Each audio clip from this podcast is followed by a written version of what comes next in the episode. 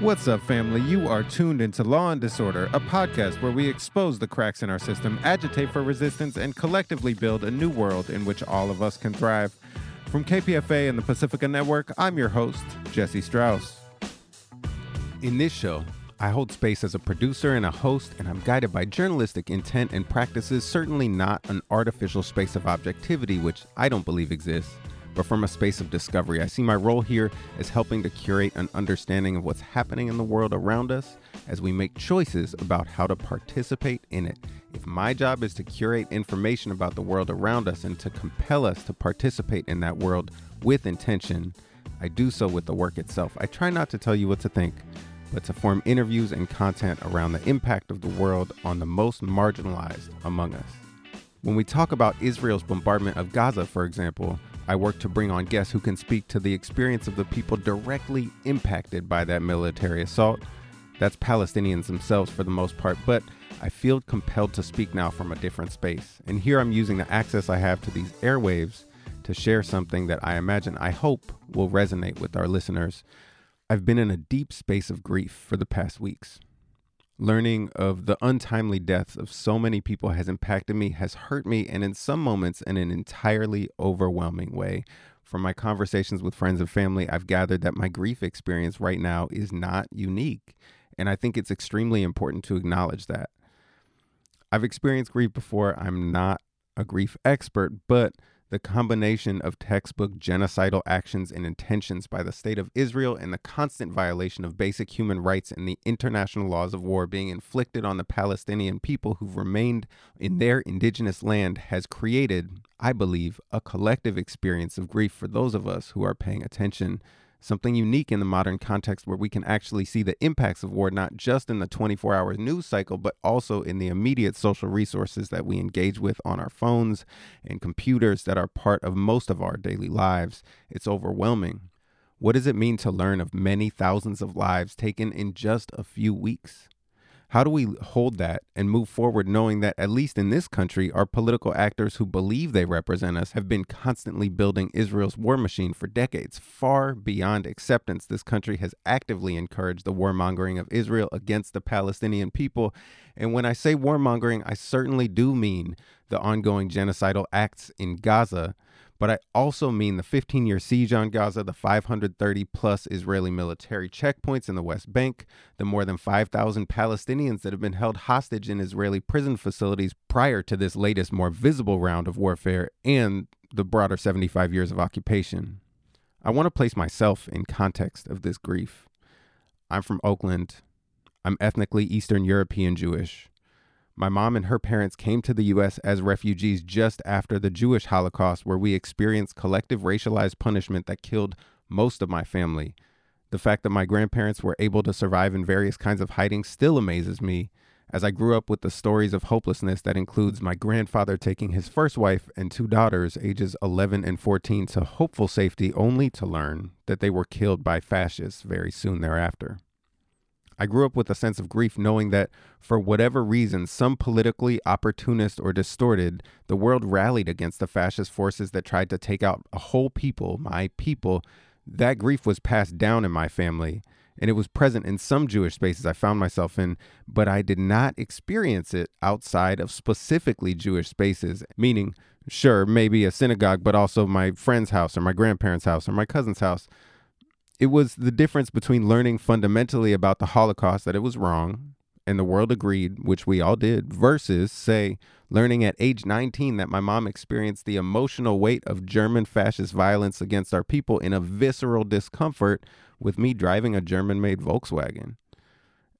And I've inherited, and I think justifiably, a distrust for the efficiency of development that still characterizes so many things we know about Germany I'm saying all this for context, and to be specific, I don't want to compare the ongoing genocide in Gaza to the Jewish Holocaust in Europe. I don't think that kind of comparison is useful.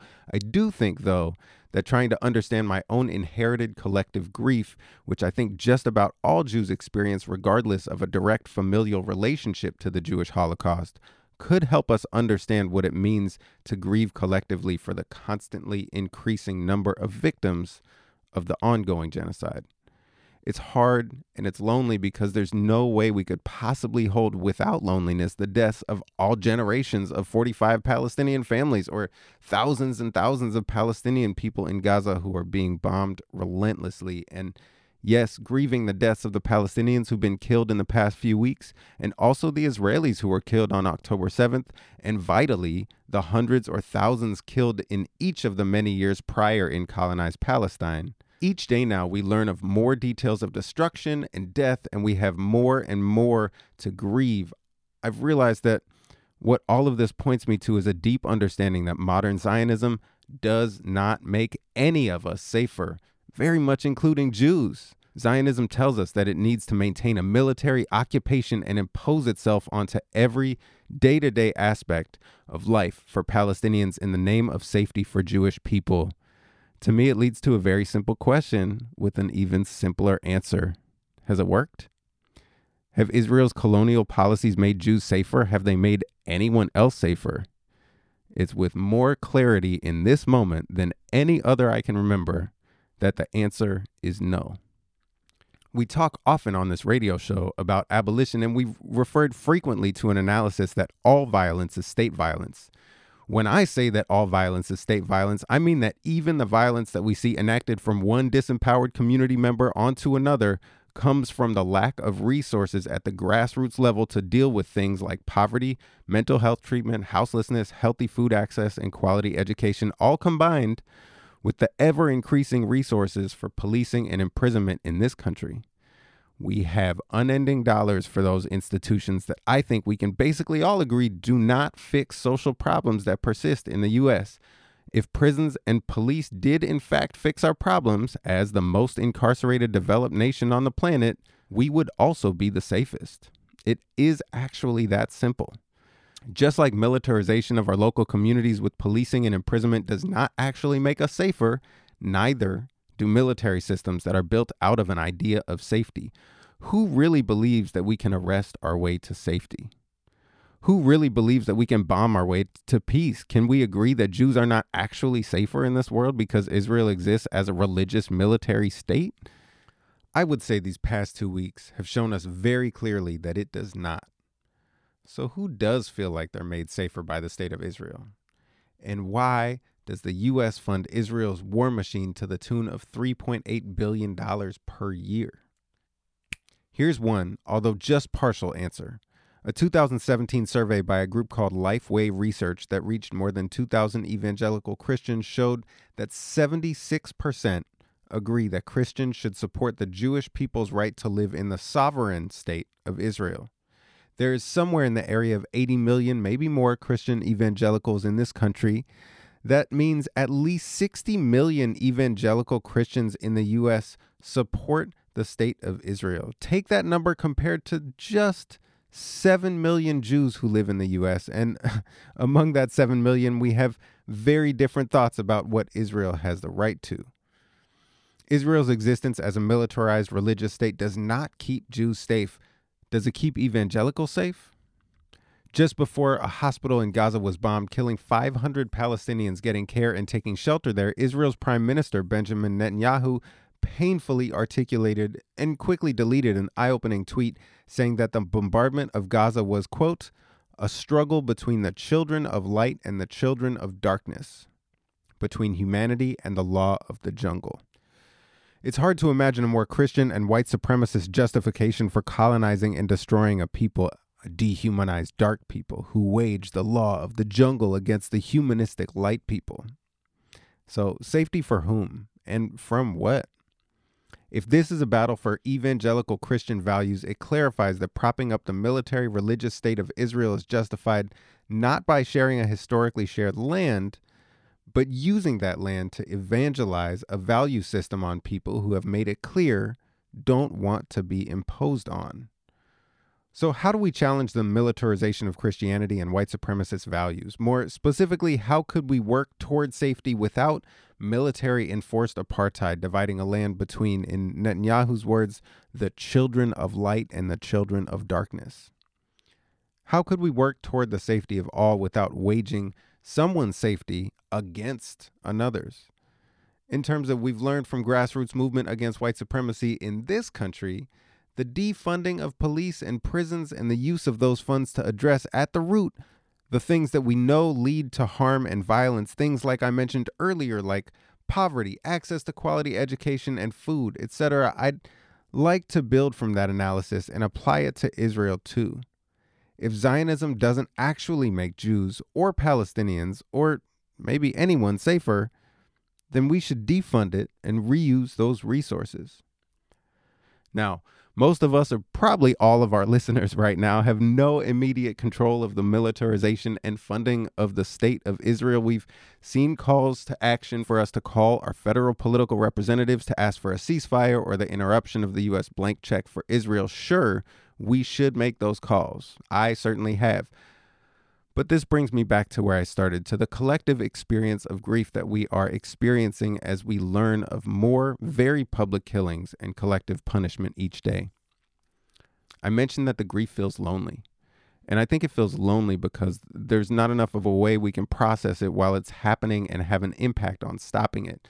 I will call Congress, but when it comes down to it, I think that our political representatives have known what they're doing in regard to Israel for a very long time and they won't be swayed against Zionism by receiving phone calls.